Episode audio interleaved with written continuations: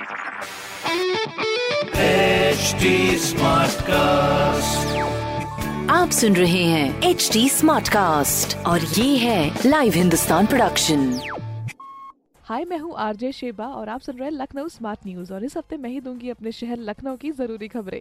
तो सबसे पहली खबर ये है कि विश्वविद्यालय जो है वो पोस्ट ग्रेजुएशन में प्राचीन भारतीय इतिहास और यौगिक विज्ञान पाठ्यक्रमों में प्रवेश परीक्षा मतलब एंट्रेंस एग्जामिनेशन में 0 मिलने के बाद भी जो अभ्यर्थी हैं उनको प्रवेश कराने का मौका दे रहा है। अगली खबर ये है कि चारबाग स्थित जो रेलवे हॉस्पिटल है वहाँ पर ओपीडी मंगलवार से यानी कल से चालू हो चुकी है। 275 बेड का जो अस्पताल है इसको कोविड केयर सेंटर बनाया गया था, इसकी वजह से ओपीडी बंद हो गई थी, मगर अब ये फिर से चालू हो गया है। तीसरी खबर यह है कि ऐशबाग ओवरब्रिज की जो मरम्मत है वो 2.5 साल से रुकी हुई है। 2018 में इसको जर्जर घोषित कर दिया गया था, जो मरम्मत होना था वो अभी तक नहीं हुआ। इसके लिए अब सरकार प्रशासन काफ़ी काम कर रही है और इस तरह की और भी जानकारी आपको हिंदुस्तान अखबार में ज़रूर मिल जाएंगी। कोई भी सवाल हो तो ज़रूर पूछिएगा। फेसबुक, इंस्टाग्राम और ट्विटर पर हमारा हैंडल है @HT Smartcast और इस तरह के पॉडकास्ट सुनने के लिए लॉग ऑन टू www.htsmartcast.com।